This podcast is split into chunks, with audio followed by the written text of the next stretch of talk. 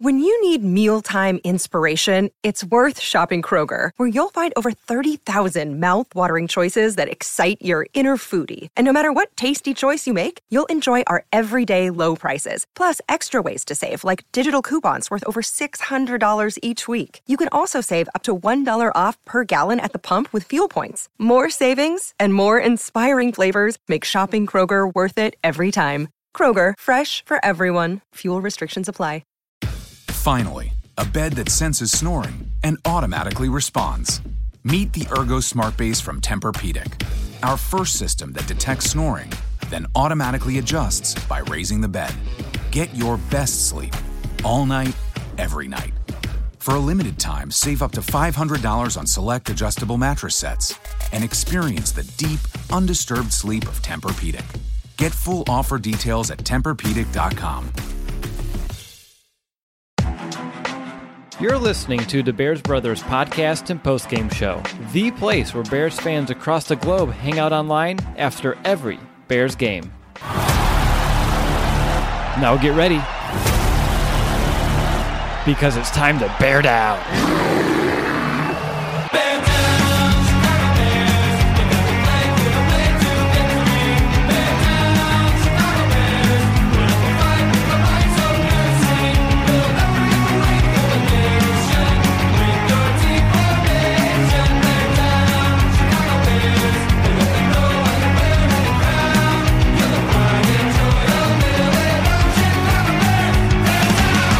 Welcome back, Bears fans, to another episode of the Bears Brothers Podcast. This is your host, Will DeWitt, and I'm finally back from our weekend trip down to Miami. I just want to thank all of the fans who came to the game with us, and a huge thank you to some of their fans as well that headed over to our section to introduce themselves. You know, it was a lot of fun getting to meet some other Bears fans down in the Sunshine State. Today, I'm joined by my fellow Bears brother, Nicholas Moriano, and of course, it's Wednesday, and this is our first podcast of the week besides the post-game show, which means we're a little bit behind schedule, but Nick and I are finally excited to kick off our Week 7 preview as it's time to meet the New England Patriots. To help us do just that, we're joined by the host of the Locked On Patriots podcast. He's also a contributor over at Inside the Pylon. His name is Mark Schofield. And Mark, I just want to thank you for joining us this evening. Uh, I want to know how's it going and what a game on Monday. Well, Nick, well, first off, thanks so much for having me. And yeah, it, it was a, a, fascinating game we saw from the New England Patriots get on a chance to sort of go up against a team like Kansas City, um, really sort of a stiff test um, with that offense and Patrick Mahomes and what they can do on the offensive side of the football. And, you know, the Patriots certainly got some breaks that went their way. Mahomes made some mistakes early, allowed them to build that 24 9 lead. But it was just a fascinating game of football. And it, it was one of those where you were able, at least I was for parts of it, to take the sort of fan hat off put the more analyst hat on and just appreciate the fact that these are two very good teams, two really good quarterbacks, two really good offenses, giving it everything that they had. And I wouldn't be surprised if those two teams end up meeting again down the road. Yeah, no, absolutely. It's a lot of fun. You know, we wear the same kind of two hat system here. First, you know, I have the fan hat, then of course the analyst hat, and it's a lot of fun, especially when you can kind of put one on and take the other off, et cetera, like you just mentioned. But we have a couple handfuls of questions about the Patriots on both sides of the ball. You ready to get going? Let's do it. Great, Nick. I want you to kick things off because I know you have a two-parter that I'm very interested to get Mark's insight on. Yeah, so Mark, uh, like Will said, I do have a two part question for you, and it has to deal with Sony Michel, who has 316 rushing yards and four touchdowns over the last three games. Why has the running game been so effective for the Patriots and especially for Sony Michel? First question. And also, what is your confidence level in the Patriots being able to establish that run against the Bears defense that is coming off an overall bad game against the Dolphins? Yeah, you know, it's a great question, Nick, especially with the Sony Michel part. And I'll start there. Start there. And what we saw from the first couple of weeks with Michel, um, obviously, it was coming off the knee injury, so we missed some time in the preseason, which I think contributed to some of what I'm about to talk about. But there was a two part problem with the run game with Michel. First, there was some predictability to the Patriots offense with Michel in the game. I think 70 or 80% of the time he was on the field in those first three weeks, he was getting the ball in some form, whether it was via a handoff or they were forcing targets to him in the passing game. So that was number one. He was on the field. The defense just knew he's going to get the ball, chances are. Number two, every time he ran it, single back Brady under center every single time. And so if a defense saw him on the field, they were pretty sure he was going to get the ball. And if they saw Brady under center, they were pretty sure it was going to be a run and play. They switched away from that over the past couple of weeks, including against Kansas City on Sunday. You saw a lot more shotgun runs with him. So they gave it more of a versatile look to the offense, to the formations, to the designs, keeping the defense off key. So that was one big thing, Nick. The other thing with him is it took a while for him to realize, and you see this in quarterbacks too, the difference between a hole in the college game and what a hole in the NFL looks like. Because he's used to running against some, you know, defenses that aren't going to be able to stop the run. He's running behind an offensive line of Georgia with guys like Isaiah Wynn, another Patriots draft choice, that were opening up huge holes for him. He wasn't seeing holes like that over his first couple of weeks. And so, because of the layoff, because of the fact he missed preseason, he wasn't used to identifying holes in the National Football League. Now he's seeing those. He's doing a much better job of sort of getting skinny, getting through those tiny creases, and that gets him to the second level where then he can put a move on a defender at the second or third level, whether it's a linebacker or a safety. So those are the two things that have allowed this Patriots run game to get going. Now they can they continue that? I'd like to think so. You know, obviously, one of the big question marks about this game between these teams is what's going to happen. You know, with Khalil Mack, is the ankle going to be ready? Is he going to be able to go? Is he going to be at 100%? That's obviously a huge thing because the Patriots' right tackle situation is a bit of a question mark. Marcus Cannon out with a concussion, got knocked out of that Kansas City game. You might be seeing Adrian Waddle. So I do think the Patriots are going to try to establish the run as much as they can, particularly if Mack can go. And they're going to do the quick passing game stuff, which they love. Can they establish the run?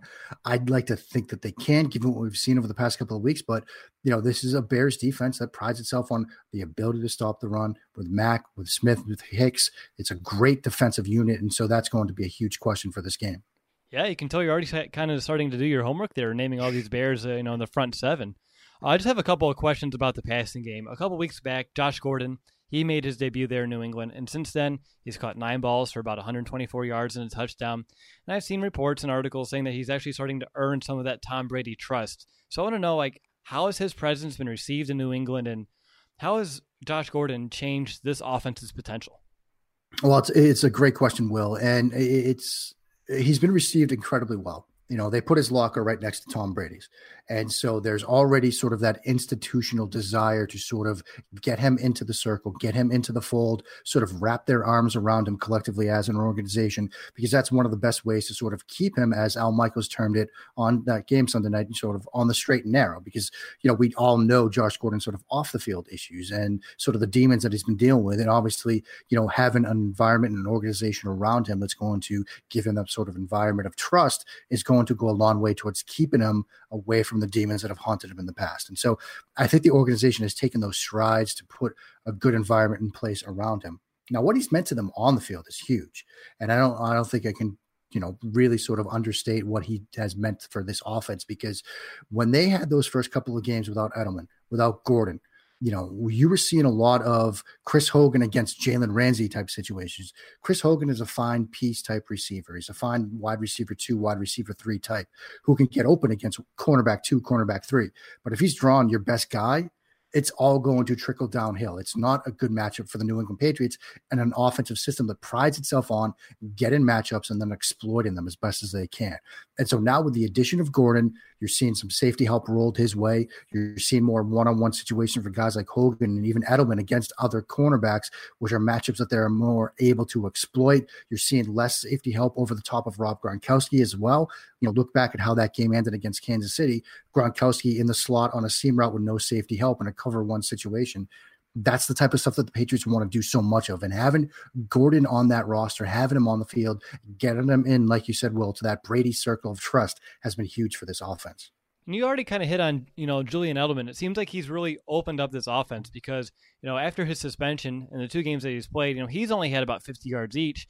Um, but more importantly, at least for you guys, uh, Tom Brady, he's thrown at about 340 yards in each of those games. And when I look back at what the Bears did against Miami and all the missed tackles in the open field, that's where I start sweating because I look at Julian Edelman as that guy who can catch those underneath balls, make plays in space. But can you explain to our listeners how Edelman has opened up this offense a little bit more since his arrival as well? Well, part of it is so much what the Patriots like to do on offense evolves around the idea of option routes, where you know you've got a receiver in the slot. Primarily, Julian Edelman is the guy that does this and his route will be determined based on the coverage. So if he sees man coverage, he's going to do one thing. If he sees zone coverage, he's going to do another. And there's a necessity for the quarterback and the receiver to be on the same page in those moments. And Brady and Edelman have played together forever, it seems like, and they know each other's moves inside and out. So they know, you know, they're going to be on the same page on each of those moments. Now, when you have guys like, you know, Chris Hogan trying to do that, Phillip Dorsett trying to do that, who are in unfamiliar roles, it breeds uncertainty and brings uncertainty into the equation. And then Brady starts to think, I can't trust that I know where these guys are going to be on these types of routes. So I got to go elsewhere. And when you factor that all in with some of the stuff we were just talking about, it makes this offense not click. And this offense needs to click because it does so much predicated on timing and rhythm and the receivers being on the right spot and Brady trusting that they're going to be where they're supposed to be when they're supposed to be there. And so that's what Edelman does for this offense. I mean, one of New England's basic plays is a play called Hoss wide juke, where you have outside receiver on each side running a hitch route, slot receivers running seam routes, and then that wide receiver, who in this case would be Edelman, running that sort of juke option route. They will run it 20, 25 times a game you know, but if they can't get the guys to execute that play, one of their bread and butter staples is taken out of the playbook. And, and that's a tough thing for any offense, including one like the Patriots.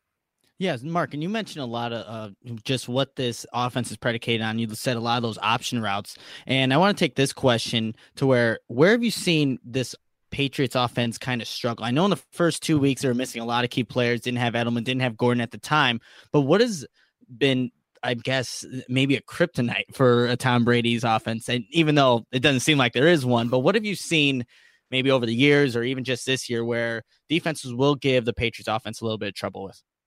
Well, there's always been two sort of books on defending Tom Brady um, that teams try to replicate as much as possible. One is to sort of crowd the middle of the field. And one of the coaches that always gave Brady the toughest time was Rex Ryan, when it was he was a defensive coordinator with the Ravens, later a head coach with the Jets and the Bills. And what Ryan would do was to take away those routes in the middle of the field, like those option routes. So he would basically defend between the hashes, even between the numbers, and basically say, You're not throwing here I'll give you the stuff to the boundary. That's not what you like to throw, Tom. Tom likes to throw those quick option routes, those quick little band aid post routes or seam routes to Gronkowski. He doesn't like to push the ball downfield or to the boundaries as much. And so Ryan would stress taking that away from him. That was always one way to sort of slow down what Brady likes to do. Another way is interior pressure. And it's, it's a book on many quarterbacks, but it's one of those things that Brady definitely struggles with. He can handle edge pressure. And he's not the most athletic guy, of course, but he's very adept at moving, sliding, and climbing in the pocket. But if he gets forced off his spot quickly in a play, that disrupts the time. And again, like I said, this is an offense that's built on time and rhythm in the pass game. If he's moved off his spot because of quick interior pressure, that's when you see him start to struggle. That's when you see him have to set and reset his feet. The accuracy sometimes dips. Sometimes he's forced to make throws quicker than he wants to. And a prime example of this is if you go back to week two against Jacksonville on their opening drive, they had a third and short, third and four, third and five and he had a quick out route to Chris Hogan that was open but he has a quick, immediate A gap pressure. He backfoots the throw. He kind of lofts it towards the sideline. It goes incomplete. They miss and are forced to punt. That's a prime example of a team getting that quick A gap pressure, disrupting a play, and getting Brady into his uncomfort zone, to put it that way. Yeah, good stuff. And uh, speaking of uncomfort zones, I'm getting a little uncomfortable looking at your third down offense because over the last three games, New England, they're converting on about 60% of third downs. And obviously, no coincidence that you guys have won three straight. So, what's been the key to success for this offense to keep the chains moving and converting on third down rather consistently? Yeah, it, has been a big part to their sort of three game win streak here, Will. And part of it has been the growth of Sony Michel because you look at a lot of those third down nows, they're third and shorts that he's converting. He had a huge third and one run against Kansas City where there was quick, immediate pressure. He had Shaq Mason, the right guard, gets kind of blown back into the backfield, but he was able to definitely step around that, bounce it to the edge, and convert that. You know, these were the types of blocks that they weren't making or runs that they weren't making to say in that loss against Jacksonville and that loss against Detroit. They had two third shorts in that loss against Detroit where they ran the ball to the right side and they got stopped. And so they're converting these things. So they're converting some stuff in the run game, but also you're seeing them convert some stuff in the pass game. And a lot of it is sort of the addition of Edelman having him back, having Gronkowski back. You know, now Brady has, you know his, his, targets in the pass game that he wants to hit and so that certainly helps as well. And sort of the final schematic piece here and this is an important one is the ability of james white as another receiver out of the backfield for them, you know, because they love James White in the pass game. They love to get him isolated on linebackers, on angle routes, on Texas routes, even just routes in the flat. Um, so that's another sort of critical component to this offense. And Brady loves to look to him to keep the sticks moving on those third down situations. So putting it all together, those have been some of the keys to third down for them in the past couple of weeks. Mark, you briefly touched on the offensive line and you know what gives Brady trouble, and it seems like for the weakness on this Patriots offensive line is both the tackles position, Trent Brown and Marcus Cannon. Uh, in terms of pass protection, both have allowed double digit pressures this season. But on the year, the Patriots have done a really good job of keeping Brady upright, only eight sacks this season. But just curious, what is it that these struggles, uh, these tackles actually struggle with? Is it power, speed, just a, a repertoire of moves? What does it have that you've seen this season?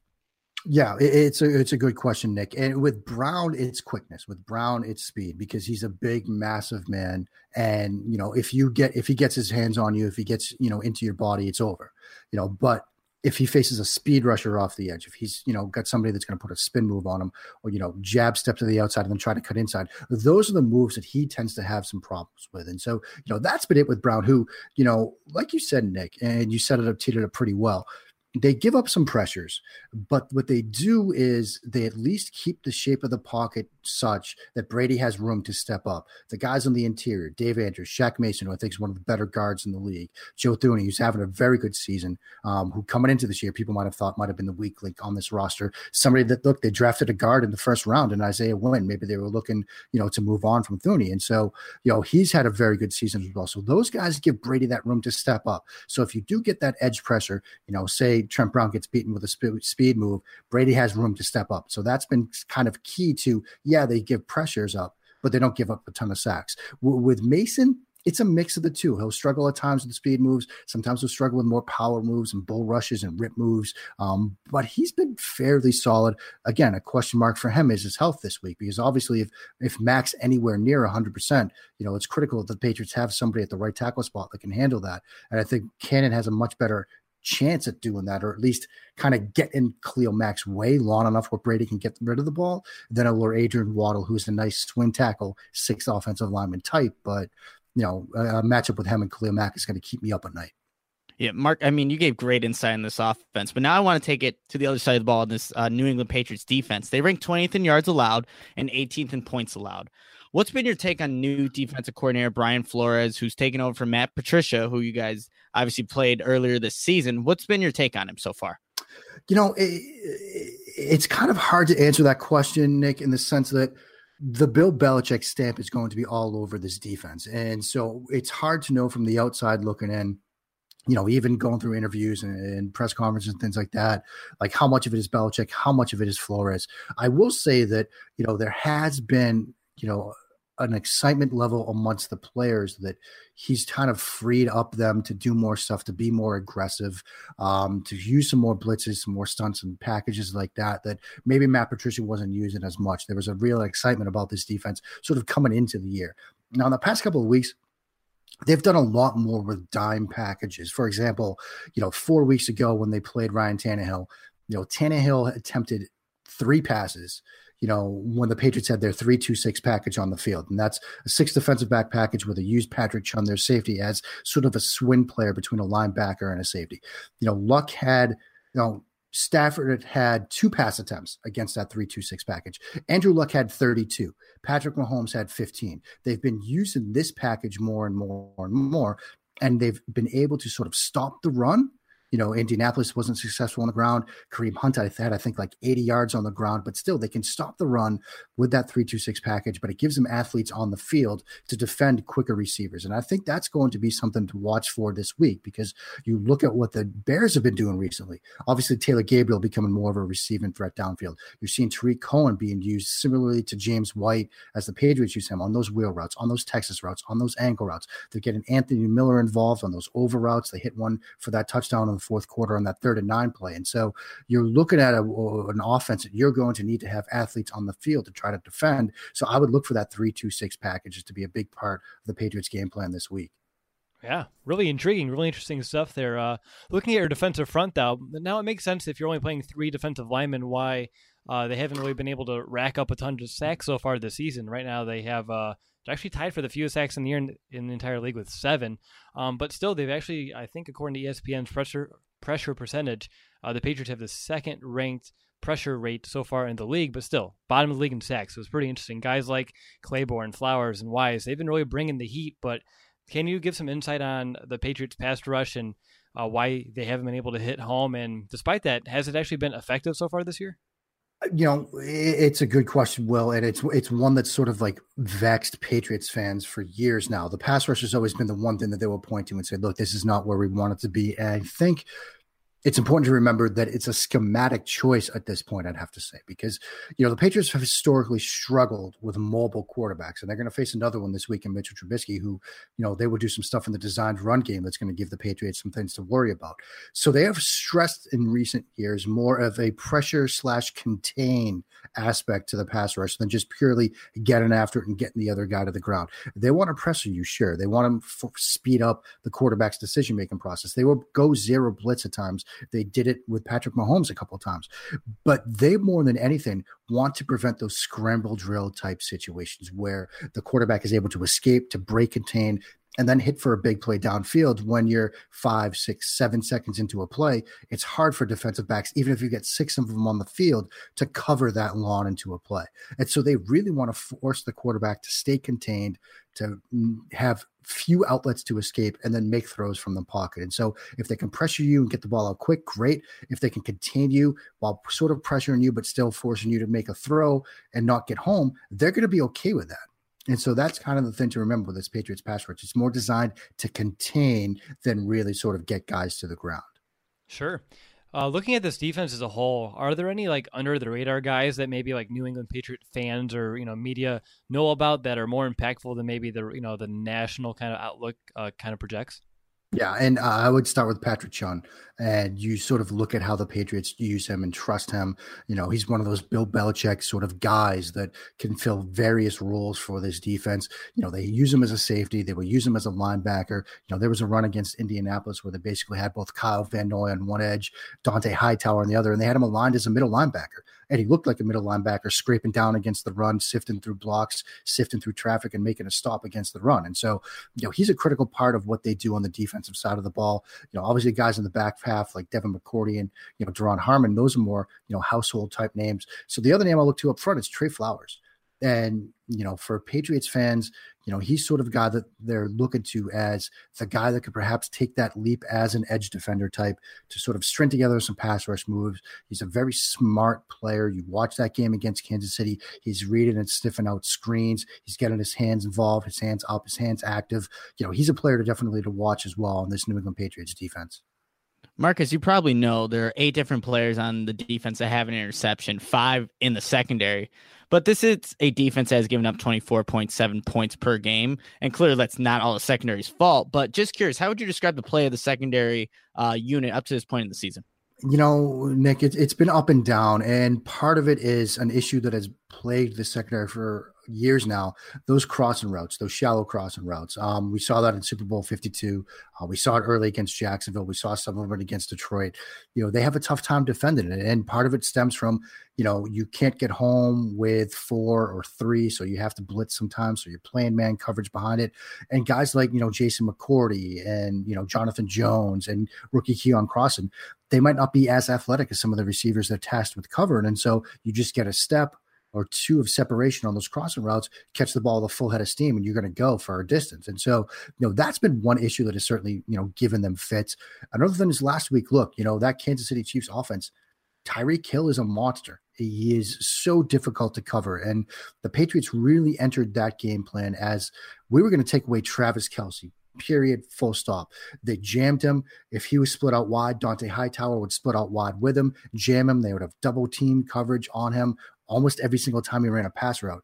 And if you look at that 75 yard touchdown throw to Tyreek Hill, you know, they went Y ISO. They had Travis Kelce by himself on the left side of the formation running a five yard out, and there was no safety help on that deep over route from Tyreek Hill. And why? Because on that five yard route, you had Patrick Chung and Devin McCourty double covering him. And, and, so that's the kind of thing that the Patriots have sometimes exposed themselves to. They want to take a guy away, so they focus on him, but it's led them, you know, to be susceptible to some other big plays. And that's going to be something to watch as we go to this game Sunday, because Belichick's going to enter this game wanting to take away something, whether it's Trey Burton, whether it's Tarik Cohen, whether it's Taylor Gabriel, whomever. And so, do you know? Does Matt Nagy, do Mitchell Trubisky, do they identify that and get the ball out to the other options? If they do, they'll have some similar to success like other teams have had the past couple of weeks. Now, you just mentioned, you know, up and down in terms of the secondary. And one word that I keep coming across when looking at the Patriots defense this season has been inconsistent. Uh, for example, they've had dominant performances against, you know, like the Dolphins a couple weeks back. Uh, they had two strong first halves against the Colts and the Chiefs before becoming a little bit more malleable in the second halves of the game. Um, on the year two, the stats back this up. New England gives up the fifth least points in the first half of the games, uh, 8.7, but they drop all the way down to 28th in the second half, uh, giving up about 16 points per game in the second half. I want to know, like, what's leading to that second half drop off? You know, I think part of it is teams being able to sort of identify what the Patriots are doing and having an answer and a response for that. And you look at you know that that Chiefs game Sunday night is a prime example of it. You know, Andy Reid identified by halftime that look, they were taking away Travis Kelce. Okay, you know, we've got some other guys we, we, can get the ball to. You know, we can design some routes and we can do some things schematically, like that touchdown play I was just talking about, where you put him on Y ISO, he's gonna you know He's going to attract that double coverage. And then you take advantage of that by running an over route from right to left, which is going to get over the top of that. And so you've got a safety roll down over it who can't then break back to help on Tyreek Hill. And so, you know, that's been some of the issue. Teams have been able to identify what the Patriots are doing against them and having a response and an answer for that. And I anticipate that, you know, Matt Nagy's going to have a similar type of idea in mind that, look, if this is how they're going to play me, because look, Bill Belichick views a you know functional move type tight end as the most disruptive thing to a defense. That you know is always something he's been worried about. Is why he game plans against these guys like Kelce. So we might have a similar game plan in effect for Trey Burton. And if so, you know you're going to look to see those designs. Like for example, that over route you know, they used it with Tyreek Hill last week. Look for that from Anthony Miller, from Taylor Gabriel. Those are some designs that the Bears have used. And Trubisky has missed on some, like the miss against Seattle, you know, a miss against Arizona on that route, but he's come back to it. He's hit it in recent weeks. And so I wouldn't be surprised to see like something like that in the game plan. Mark, I was just in the Boston area about two weeks ago to visit a friend uh, who's going to graduate school there. And I really wanted to ask just you know Patriots fans, what is the I guess perception of the Bears and what is the confidence level in them? Be honest, because the last two times the Patriots have played the Bears, they've been god awful for Bears fans to watch. But right now, seeing what the Bears are doing and what the Patriots are doing right now, what do you feel is the, the confidence level going to this game for Patriots fans? Well, I mean, it, it's interesting because you know, I for some of the work I do over Pro Football Weekly, I do a piece every week breaking down Mitchell Trubisky and Matt Nagy, and so you know, I'm probably not the best sort of gauge to answer that question because you know I'm st- I've been studying this team. I see what they've been doing week in and week out, and I can tell you that look, for, if you're asking me, I, this is a game that worries me um, as a Patriots fan because I can see, you know, the growth in Trubisky over the past couple of weeks. I can see how this defense is going to, even with a less than 100% Khalil Mack, pose some problems for the Patriots. I think generally speaking, though, for the most part, I think more knowledgeable Patriots fans see some of that as well. You know, they, they obviously know who Khalil Mack is. This is a player that has given them some fits in the past, has done some things against this defense in the past when he was with this offense, excuse me, when he was with Oakland. That, you know, there's a fear level there, you know, and obviously for Patriots fans, protecting Tom Brady is the thing that they care about most because if 12 goes down, number two ain't going to cut it. Let's just be honest about it. And so, you know, obviously there's a concern level there. And I think, you know, when you listen to some of the comments that we've heard from Josh McDaniels, from Brian Flores, from, you know, Bill Belichick, who just today was basically saying one of those deep throws, you know, from Trubisky to Gabriel was like a 99 out of 100. He had to throw it within a matter of inches, and he did. You know, they're clearly talking this offense up and talking this guy up, and they're not just blowing smoke. I mean, they firmly believe that Trubisky is a mobile quarterback who will give them problems if they can't contain him, if he's able to get outside of the pocket. They've identified some of the weapons on this offense that they have to be worried about. And so I think that kind of trickles down to the point where Patriots fans realize, for the most part, that, yeah, this is a team that if you don't bring your A game, they're going to beat you. That's really exciting to hear, at least, because, you know, as Bears fans over the past maybe three to four years, haven't had anything near that in terms of uh, hearing it from other opponents. So to hear it from you know some an organization like the Patriots for sure is very affirming for you know us. But uh, looking real quickly at the red zone, one more question about that defense because they did a great job of slowing down Kansas City in the red zone. Only allowed touchdowns on two of their five red zone trips. And obviously, a huge key for that victory. Uh, looking at the Bears, they had the fourth best red zone offense at home, uh, scores an 87% of those trips at Soldier Field, which, of course, that skewed a little bit with that huge performance against Tampa Bay. But what did New England do so well against Kansas City? Because we have a very similar offense here in Chicago, and I'm curious of how they attacked it. Yeah, and you know they they use some multiple looks down in the red zone where you know, for example, the the, the interception um, right before halftime that was one of those where you know they had you know Kelce flexed out left as the third receiver in a trips, but he was still detached from the tack from the tackle. You know they walked Hightower out over him. He jammed him. They had the double team bracket with Chung and Harmon over him and Hightower was still able to get pressure on Mahomes, flush him, and he looked for Kelce, who was double covered. So they gave him that look. They gave them some zero blitz stuff where they went, they blitzed everybody, played, you know, straight man coverage with no safety help behind it. So they really sort of changed up their looks down in the red zone. Now the problem is, you know, Matt Matt Nagy's done more with sort of the option stuff, the shovel stuff, things like that, that are making it a little bit tougher to sort of you can't really go zero blitz against that because it's going to have an answer for it. And so that's going to be the concern. You know, it's a, it's a good question, Nick. I do wonder how the Patriots are going to approach this offense in the red zone because they can do a lot more different stuff, you know, and they give you some more looks schematically than, for example, they're going to see from Kansas City. And so that's going to be a critical question to watch for Sunday. Uh, Mark, anything else about the Patriots that we should be aware of this week? Well, I mean, I think we've hit on most of it. I mean, the one thing I will say is that, you know, from covering the Patriots over the past couple of years, you know, a lot of times I'll. Finally a bed that senses snoring and automatically responds. Meet the Ergo Smart Base from Tempur-Pedic, our first system that detects snoring, then automatically adjusts by raising the bed. Get your best sleep all night, every night. For a limited time, save up to $500 on select adjustable mattress sets and experience the deep, undisturbed sleep of Tempur-Pedic. Get full offer details at TempurPedic.com. I talk to other teams and you know other hosts like you guys and analysts. They always ask about you know Gronkowski and how tough he is to defend. And you know I, I do think he's a bit slowed this year between the ankle injury. He seems to have perhaps lost a step in the sense that he could still get separation against most you know, defensive backs, safeties, linebacker types, but it's not the like pure breakaway speed that we used to see from him in the past. And so, you know, over the past couple of years, you wonder, are teams going to bracket him? Are they really going to dedicate safety help over the top?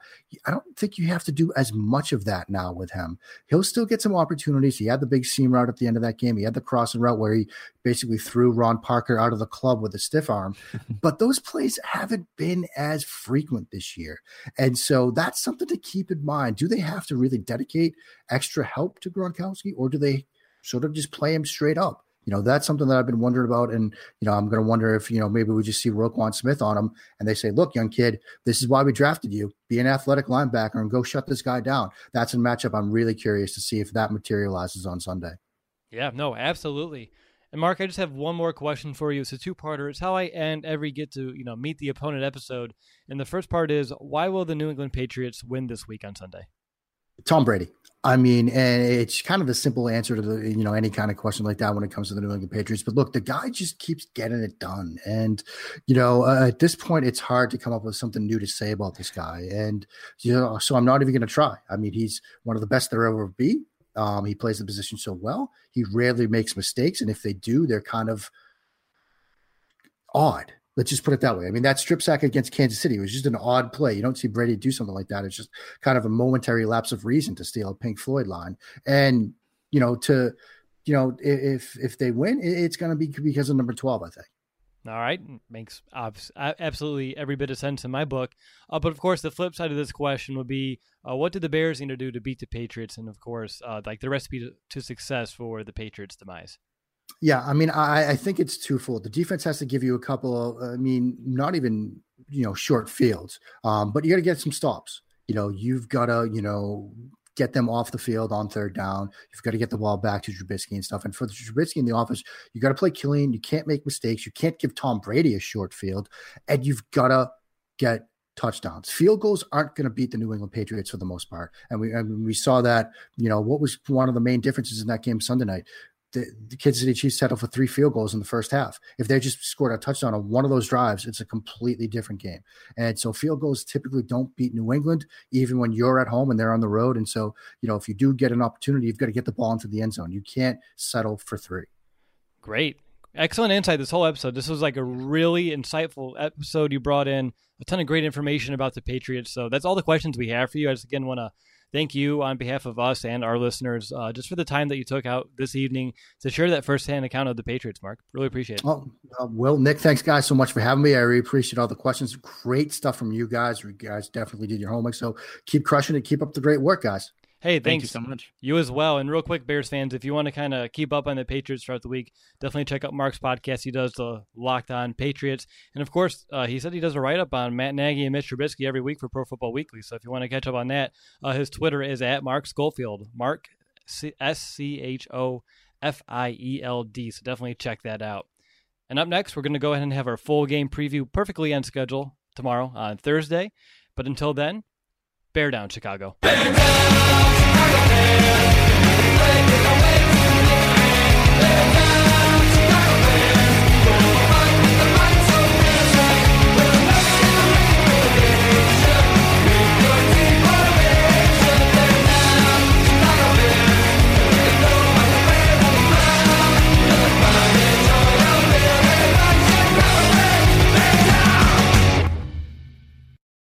Does a robot know you like a neighbor?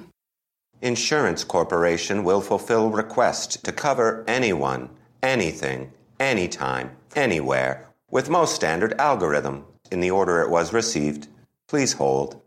Robots don't know you. We do. At Farm Bureau Financial Services, getting the insurance coverage you need always starts with a conversation. Find a Farm Bureau agent at fbfs.com/protect. It's your future. Let's protect it.